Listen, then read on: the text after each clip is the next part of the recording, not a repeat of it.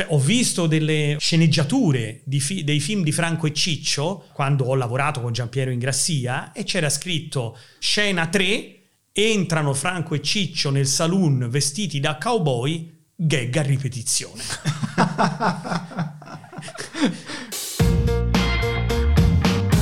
Ma cosa fa davvero un attore? Com'è che prepara una parte? Come si interfaccia con il regista e con i colleghi? E com'è che impara a memoria una sceneggiatura? Il nostro ospite di oggi ha capito di voler fare l'attore a 9 anni, dopo essere finito all'ospedale.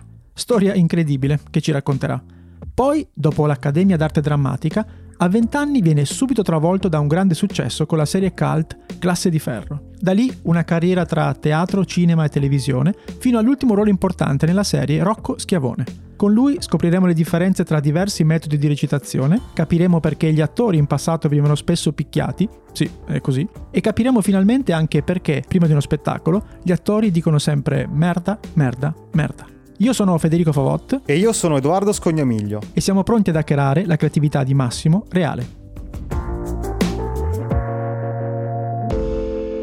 Ciao Massimo. Ciao Federico, ciao a tutti. Ciao. Ciao. Bene, allora sei principalmente un attore. Esatto, un At- attore. attore. di cinema, di teatro, di televisione, eccetera. E di dove vengo retribuito. che questo è sempre un ottimo punto di partenza. È la condizione sine qua non per parlare di un lavoro. Ok, giustamente, altrimenti sarebbe un hobby. Eh certo, una missione o altre cose. Ok, quello che ci, che ci, piace fare con i nostri ospiti è proprio cercare di hackerare noi i loro mestieri, mm. anche la loro testa, eccetera, parlando sempre di, di creatività. E quando no, uno pensa all'attore, non è che gli viene automaticamente in mente la parola creatività. Sì, ti viene in mente quello, quello che esegue, quello che viene scritto da altri. Faccio c'è l'avvocato anche, del diavolo, no? No, c'è anche questo aspetto, sicuramente. Ci sono poi degli attori che hanno fatto della loro creatività loro, il loro patrimonio, eh, che hanno saputo anche inventare. Altri attori sono più inclini all'esecuzione. Sono, la parola attore non definisce compiutamente una professione che viene fatta in maniera molto diversa da ciascuno di noi, quindi sono diverse le modalità di, di viverla e sono diverse anche eh, gli apporti di creatività che ciascuno dei, degli attori eh, offrono a, alla propria, propria professione. Carmelo Bene era una persona che faceva spettacolo, cultura, senza più usare il testo, oltre il testo. Altri attori no, che hanno avuto un approccio più tradizionale. Quindi... Che tra l'altro è uno degli attori più imitati. È mio padre, mio padre, mio padre! Carmelo era, diciamo, un, un, un attore che aveva un uso della voce molto... E l'attore esecutore chi è invece? Beh, l'attore interprete, no? Ci sono tante scuole, diciamo, le scuole, ehm, la professione d'attore è una professione che si struttura nella maniera attuale eh, alla fine dell'Ottocento, ai primi del Novecento, dove ci sono i primi anche grandi teorici, Stanislaschi, che è... Famoso il padre di quella che poi è diventata la scuola americana. Ma ce, ce lo spieghi una volta per tutte il metodo Stanislaschi, che, che, è il più citato, ma non si è mai capito che cavolo è? Beh, allora, Stanislaschi par- parlava di revivescenza, cioè che l'attore doveva mettere a disposizione del personaggio delle emozioni che egli stesso aveva vissuto, che facevano parte della propria biografia. Poi chiaramente Stanislavski, che era anche un regista, eh, quando vedeva una scena, un attore che recitava una scena, uno dei suoi attori non gli diceva hai fatto male, gli diceva non ci credo, mm, okay. non credo che quello che tu stai facendo sia autentico. E su questo lavoro dell'autenticità si è poi sviluppata la scuola di Lee Strasberg, dell'Actor Studio, eh, che ha dato vita a attori come Dustin Hoffman, come De Niro, che hanno un approccio, eh, come dire, al personaggio che è un approccio di mimesi totale, di eh, trasformazione totale. È molto famoso il, il, l'aneddoto tra, eh, nella scena tra Dustin Hoffman e Laurence Olivier, che invece rappresentava una scuola completamente diversa, la scuola anglosassone, in cui eh, durante le riprese del maratoneta Dustin Hoffman per simulare l'affanno eh, correva simulare l'affanno correva eh, sul set mentre Laurence Olivier stava tranquillamente a bere il tè sulla sedia. Quando poi fanno la scena Dustin Hoffman ha l'affanno autentico e Laurence Olivier simula l'affanno. E alla fine eh, finisce la scena e Laurence Olivier fa a Dustin Hoffman scusa Dustin posso farti una domanda? Dice sì ma come mai prima correvi, correvi? Eh, beh, per fare, per fare veramente l'affanno autentico. Ah, e hai mai provato a recitare? Frecciatine tra colleghi. Questo fu il confronto tra due scuole, tra due modi diversi di essere attore. Ma ehm, quelle cose che si leggono per entrare nel personaggio, perdo i chili, anche quando stacco dal lavoro del set, comunque parlo come lui, penso come lui, sono, sono minchiate? Oppure è, è, è questo che stai intendendo con quel metodo? Allora, sono cose che aiutano suggestivamente quell'attore a recitare in una certa maniera. Se noi prendiamo gli attori di scuola italiana, i grandissimi, eh, Gasman, eh, Tognazzi, Gianni Santuccio, mm, Tino Carraro, venivano da una scuola diversa, che era una scuola dell'esperienza, della capacità, della capacità tecnica, sì, di mettere a disposizione delle cose, ma non perdendo la propria identità. Eh, è più facile capirlo se io ti faccio l'esempio de- della commedia dell'arte. Cioè, se tu prendi un attore della commedia dell'arte che fa Arlecchino, lì c'è tutta una serie di tecniche, anche raffinatissime, però siamo in un ambito in cui la finzione è chiara, in cui il distacco dalla realtà è chiaro. Tante scuole per definire la, la stessa professione, che peraltro non solo è diversa dal punto di vista teorico e tecnico, ma è diversa anche nei vari momenti della storia. Nell'antica Grecia gli attori erano molto importanti, venivano utilizzati nelle trattative di guerra, era, avevano dignità di ambasciatore, perché loro sapevano parlare. In, nella cultura latina gli attori erano degli schiavi, avevano un dominus che li batteva se non recitavano bene e sono rimasti in una condizione servile in Russia fino all'Ottocento. Ancora nell'Ottocento si potevano avere dei casi di attori picchiati, come non venivano sepolti in terra consacrata fino a Napoleone. Era peggio, la, il mestiere, è migliorato il mestiere, allora diciamo che cioè, diciamo, le condizioni lavorative. Cioè sono... tu le prendi ancora? No, ancora non le prendo, però ho conosciuto attori che da grandi registi qualche seggiolata è volata, insomma, quando la scena non funzionava. Wow. Ce n'era uno che avevo letto. È più di uno. ah, sì. più di uno, mi sa. Eh, cioè è un mestiere, capito, il cui significato è cambiato nel tempo. La parola è la stessa, ma non designa più lo stesso significato. Ma di, di metodi, a parte questo che è quello più noto, quanti ah. ce ne sono come numero, diciamo? Diciamo, allora, il, eh, il grande, la grande fioritura teorica è dall'Ottocento in poi perché okay. diciamo eh, con ehm, il Medioevo sparisce quasi la professione dell'attore perché eh, si potevano rappresentare eh, soltanto drammi sacri, eh, non si poteva recitare durante la Quaresima, che è uno dei motivi per cui si dice che eh, il viola porta male a teatro, perché il viola è il paramento che ha il sacerdote durante il periodo quaresimale allora, ah. siccome ah. quando indossava quel paramento gli attori non potevano recitare, quindi non mangiavano. Ah, e quindi sapevo. diciamo questa è, uno, è, è, una delle tante storie. Per lo stesso motivo in teatro si dice merda per dire in bocca al lupo, no? in, in, in ambito anglosassone si dice break a leg, rompi, eh, rompiti una gamba. Ma in ambito italiano si dice merda perché? Perché gli attori venivano pagati con una percentuale dell'incasso. Quindi più carrozze con cavalli arrivavano davanti al teatro, quindi più c'era merda di cavallo, più l'attore avrebbe guadagnato. Tra l'altro ecco. voglio farti notare che se hai il colore della tua maglia oggi non si può vedere in, in, nel Beh, podcast, ma pensavo che stessi dicendo qualcos'altro. no, eh, sì, esatto, il colore della... No, è il colore della esatto. merda. Allora, no. per, per, gli, aspe- gli, ascoltatori eh, esatto. eh, non è marrone, insomma, no. è fucsia, è insomma, violaceo. Violaceo. Sì, ma il favotto non vede più, è l'età, esatto. sconfonde i colori. Qui Medioevo niente, no, spari- disoccupati. Sparisce, poi... è una professione che si inabissa per poi ricominciare con uh, delle compagnie che sono delle compagnie per esempio che hanno sede in Toscana, la compagnia dei Rozzi a Siena, eh, dove alcuni gruppi di artigiani si adattano, si adoperano a cercare di costruire nuovo, un modo di intrattenere il pubblico che si chiama commedia dell'arte, che non vuol dire commedia degli artisti, ma che significa la commedia degli artigiani cioè di quelle persone che molto umilmente recitando cercano di guadagnare qualche soldo. Okay. E da lì, come dire, riprende e abbiamo poi tutta la tradizione goldoniana, però ecco, c'erano delle compagnie eh, dura-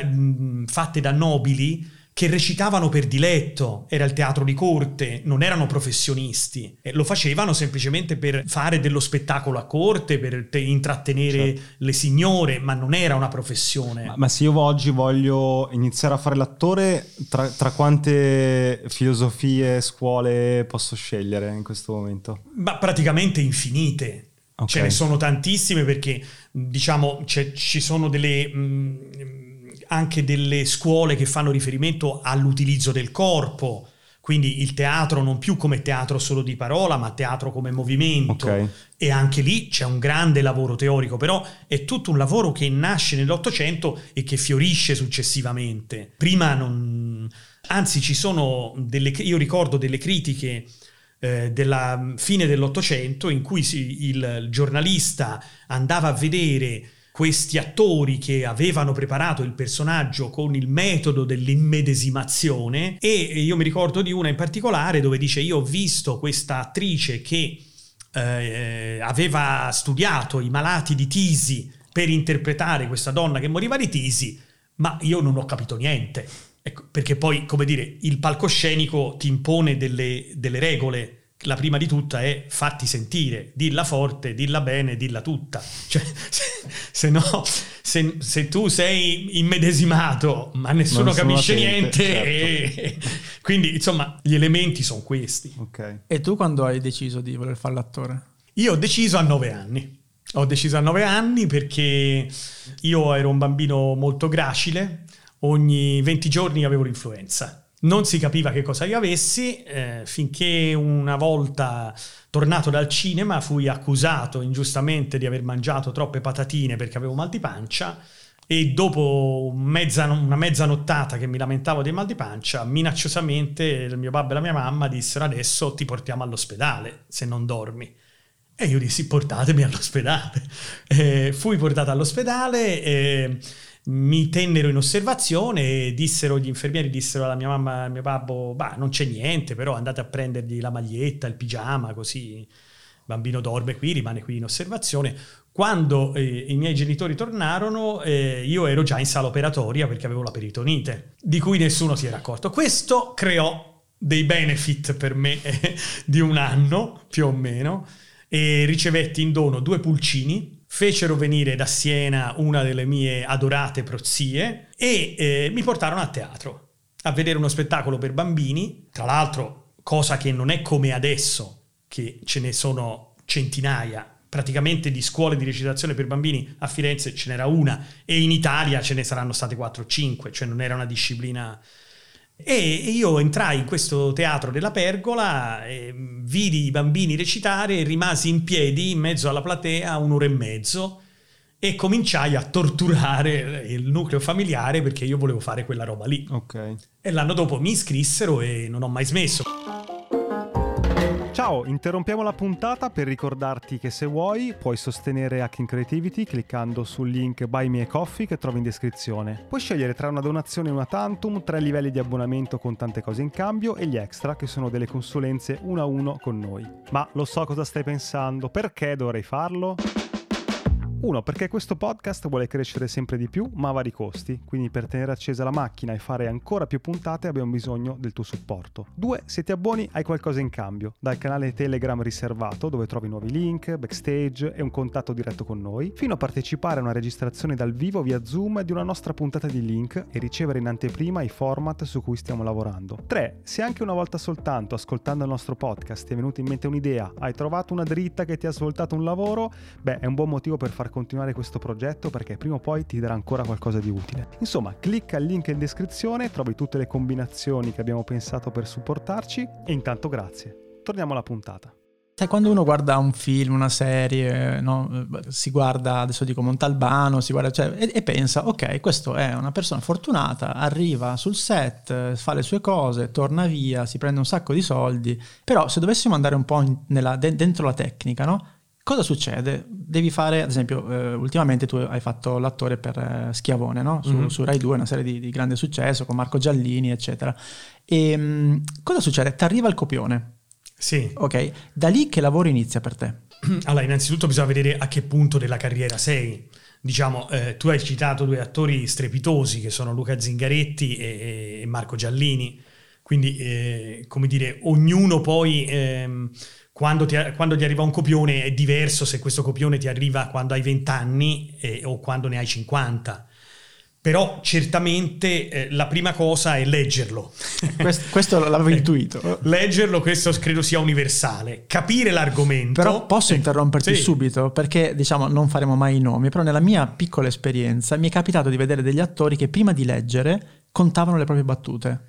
Beh, perché quella è, un, diciamo, una patologia molto frequente nell'attore, perché l'attore lavora con il proprio narcisismo in qualche modo. E sei pagato anche a pose, cioè quante, quante quella scene è, devi fare. Quella no? è, un, è, una valutazione, certo, io so di attori teatrali che dopo la prima scena sono in grado di dirti l'incasso.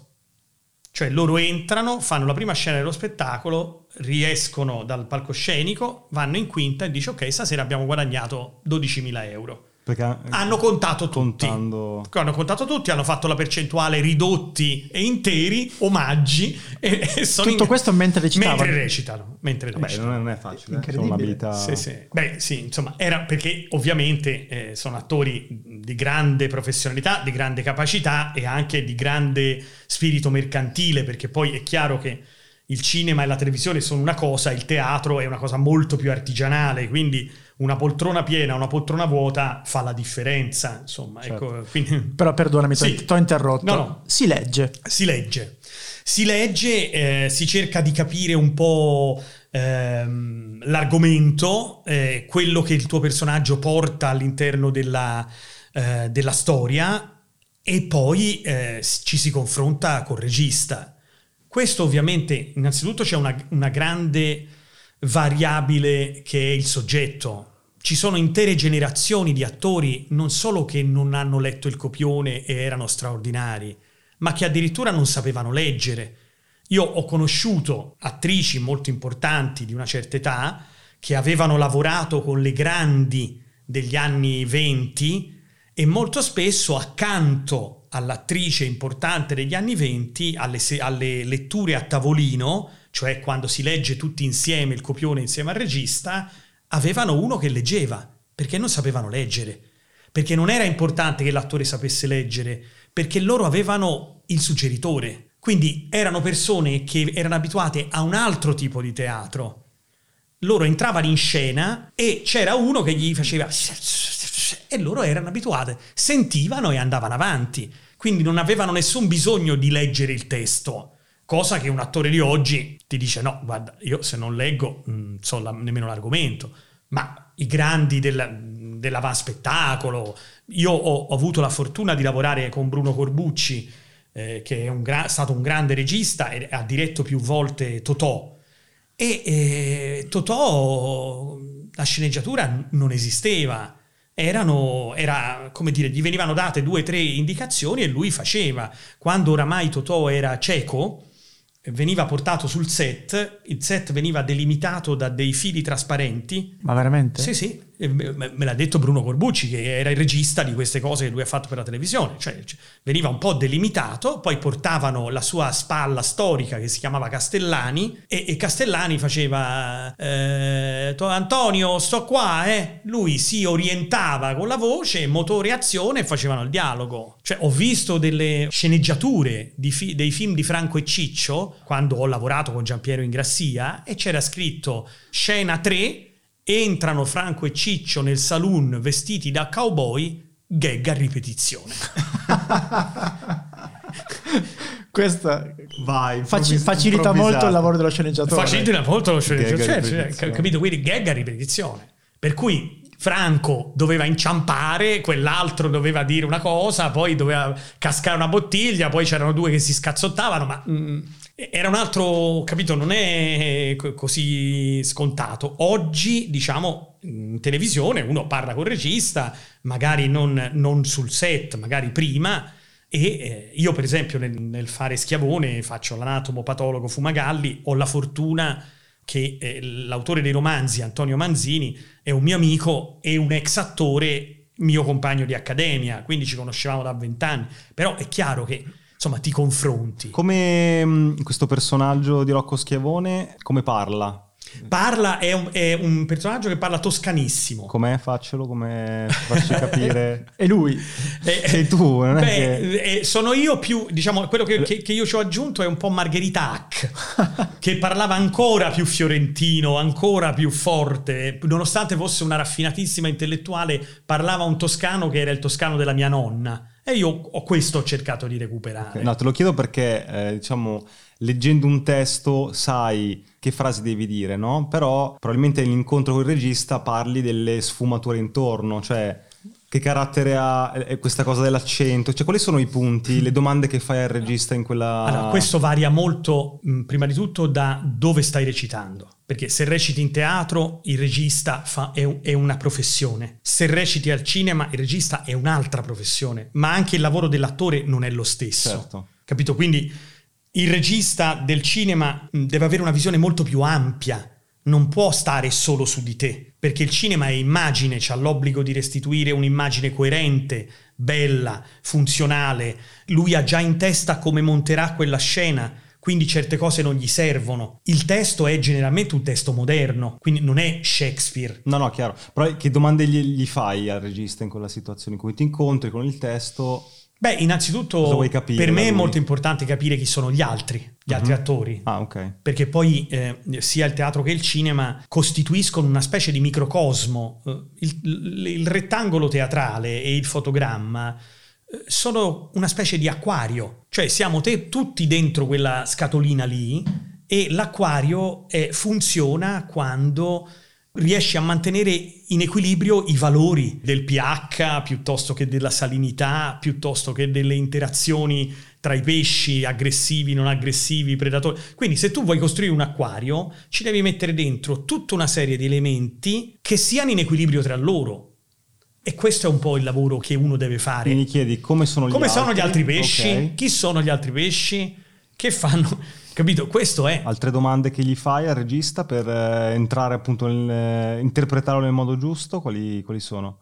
Perché puoi farlo in tanti modi, no? Un, Sì, però eh, diciamo generalmente tu cerchi di capire che tipo di mondo ha quel regista, cioè vai a vederti quello che ha fatto prima, per semplificare.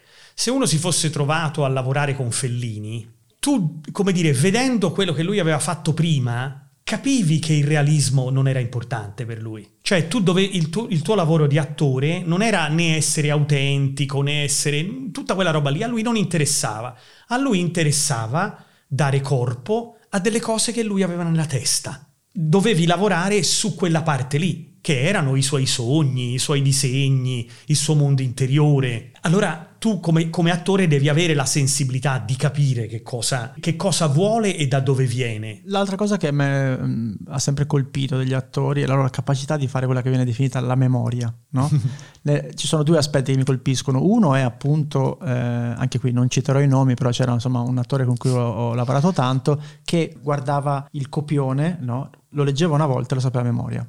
E questa è una cosa che è incredibile per me, probabilmente è frutto di, poi ce lo spiegherai tu. La seconda cosa è questa, che magari non tutti sanno, che le scene non è che si, si- si girano in sequenza.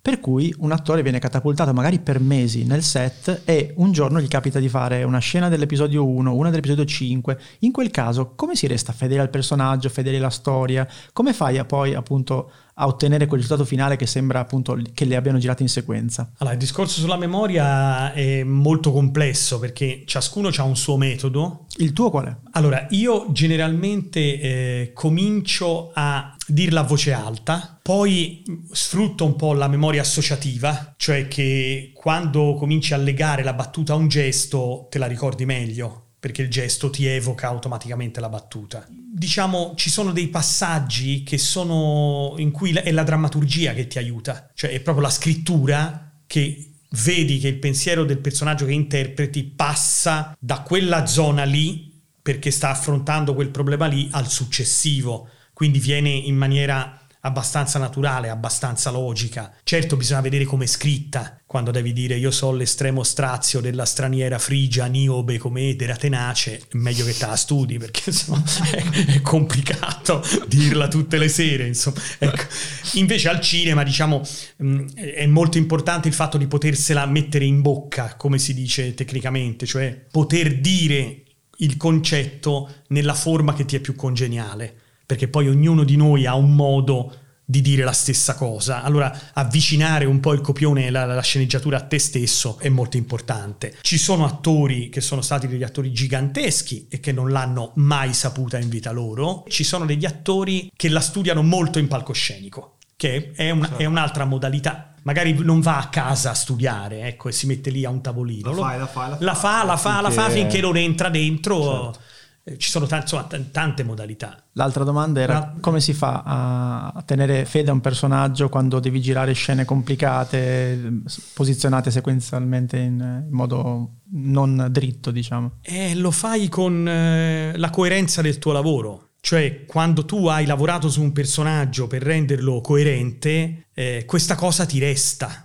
È un po' come quando io magari vado a doppiarmi se c'è qualche cosa da doppiare la battuta mi viene nello stesso modo, non è che devo vedere il labiale, perché lo so come l'ho detta, ma non perché so, sono bravo, perché è una parte di me che è stata messa lì. Cioè se tu sai che in quel punto lì quel personaggio è, quella, è, è in quel momento del suo percorso emotivo o intellettuale, se lo hai fatto in maniera coerente, eh, lineare, sviluppata e approfondita, lo ritrovi. Tu non hai mai insegnato recitazione, ti è mai capitato? Mi è capitato, l'ho fatto raramente, quando l'ho fatto... Hai l'ho fatto una faccia che... No, mm, no perché cioè, io tendo a non, ehm, a non, lavorare con professionisti. Ok, perché, o, con, o con aspiranti professionisti. L'ho fatto con dei giovani con, a scopo, come dire, eh, di conoscenza di sé. Insegnare recitazione a delle persone che lo vogliono fare di lavoro è una cosa che richiede una grande responsabilità perché entri nella parte più sensibile della persona. L'altra cosa che mi ha sempre colpito è questa cosa del, del rapporto con la fama e col successo, no? perché tu hai avuto un, un, esordio molto fortunato perché a 20 anni, se non mi ricordo male, facevi, hai fatto parte di questa serie famosissima che era Classe di Ferro ed eri sì. il mitico Giampiero Montini, no? giusto? Che era sì, il, questo, questo, ragazzo che viene da, da, Firenze, da Firenze giusto? Era toscano, era figlio di, non mi ricordo se era un figlio di papà o sì, era un nobile. Marchese nobile, Lorenzo okay. Maria Giampiero Montini. Ok, quindi tu a nove anni, grazie alla peritonite, hai deciso che avresti fatto l'attore. Sì. E a 20 ti sei trovato eh, appunto con, immagino, le, non dico le ragazzine che si strappavano i vestiti, ma poco ci mancava. Il rapporto col successo mm, è, è molto destabilizzante. Quando io sento magari che viene criticato il calciatore perché fa, va in discoteca perché eh, tu sei uno, sei un ragazzo, lo stesso scemo di due anni prima, solo che ora sei lo stesso scemo di due anni prima, ma hai dei soldi e tutti ti stanno intorno in qualche modo. Non è molto semplice la, la gestione di tutto questo. È una cosa abbastanza distaccata dalla bravura. Talento e lavoro, che percentuale serve? Un talento senza lavoro può comunque fare un grande successo oppure servono entrambe le cose? Basta il grande lavoro? Allora, eh, io penso questo. Mm, prima di tutto hai bisogno di, una, di un grande cinema e di un grande teatro e di un grande momento storico che il paese dove vivi passa. L'attore è il proprio paese. In Italia è, un, è, una condizione molto complicata perché è un paese in grande crisi da tanti anni quando Streller andava con la sua compagnia a Parigi c'erano Les Italiens, Arlecchino servo di due padroni, ha fatto migliaia di repliche in tutto il mondo. Cioè io ho parlato con Ferruccio Soleri che è stato Arlecchino fino a oltre 80 anni e mi ha raccontato che in Giappone, dopo lo spettacolo, lui uscì dal camerino e c'erano i giapponesi in ginocchio di fronte a lui. Massimo, grazie mille. Ma grazie a voi. Ciao, grazie. ciao, ciao, ciao. ciao. ciao.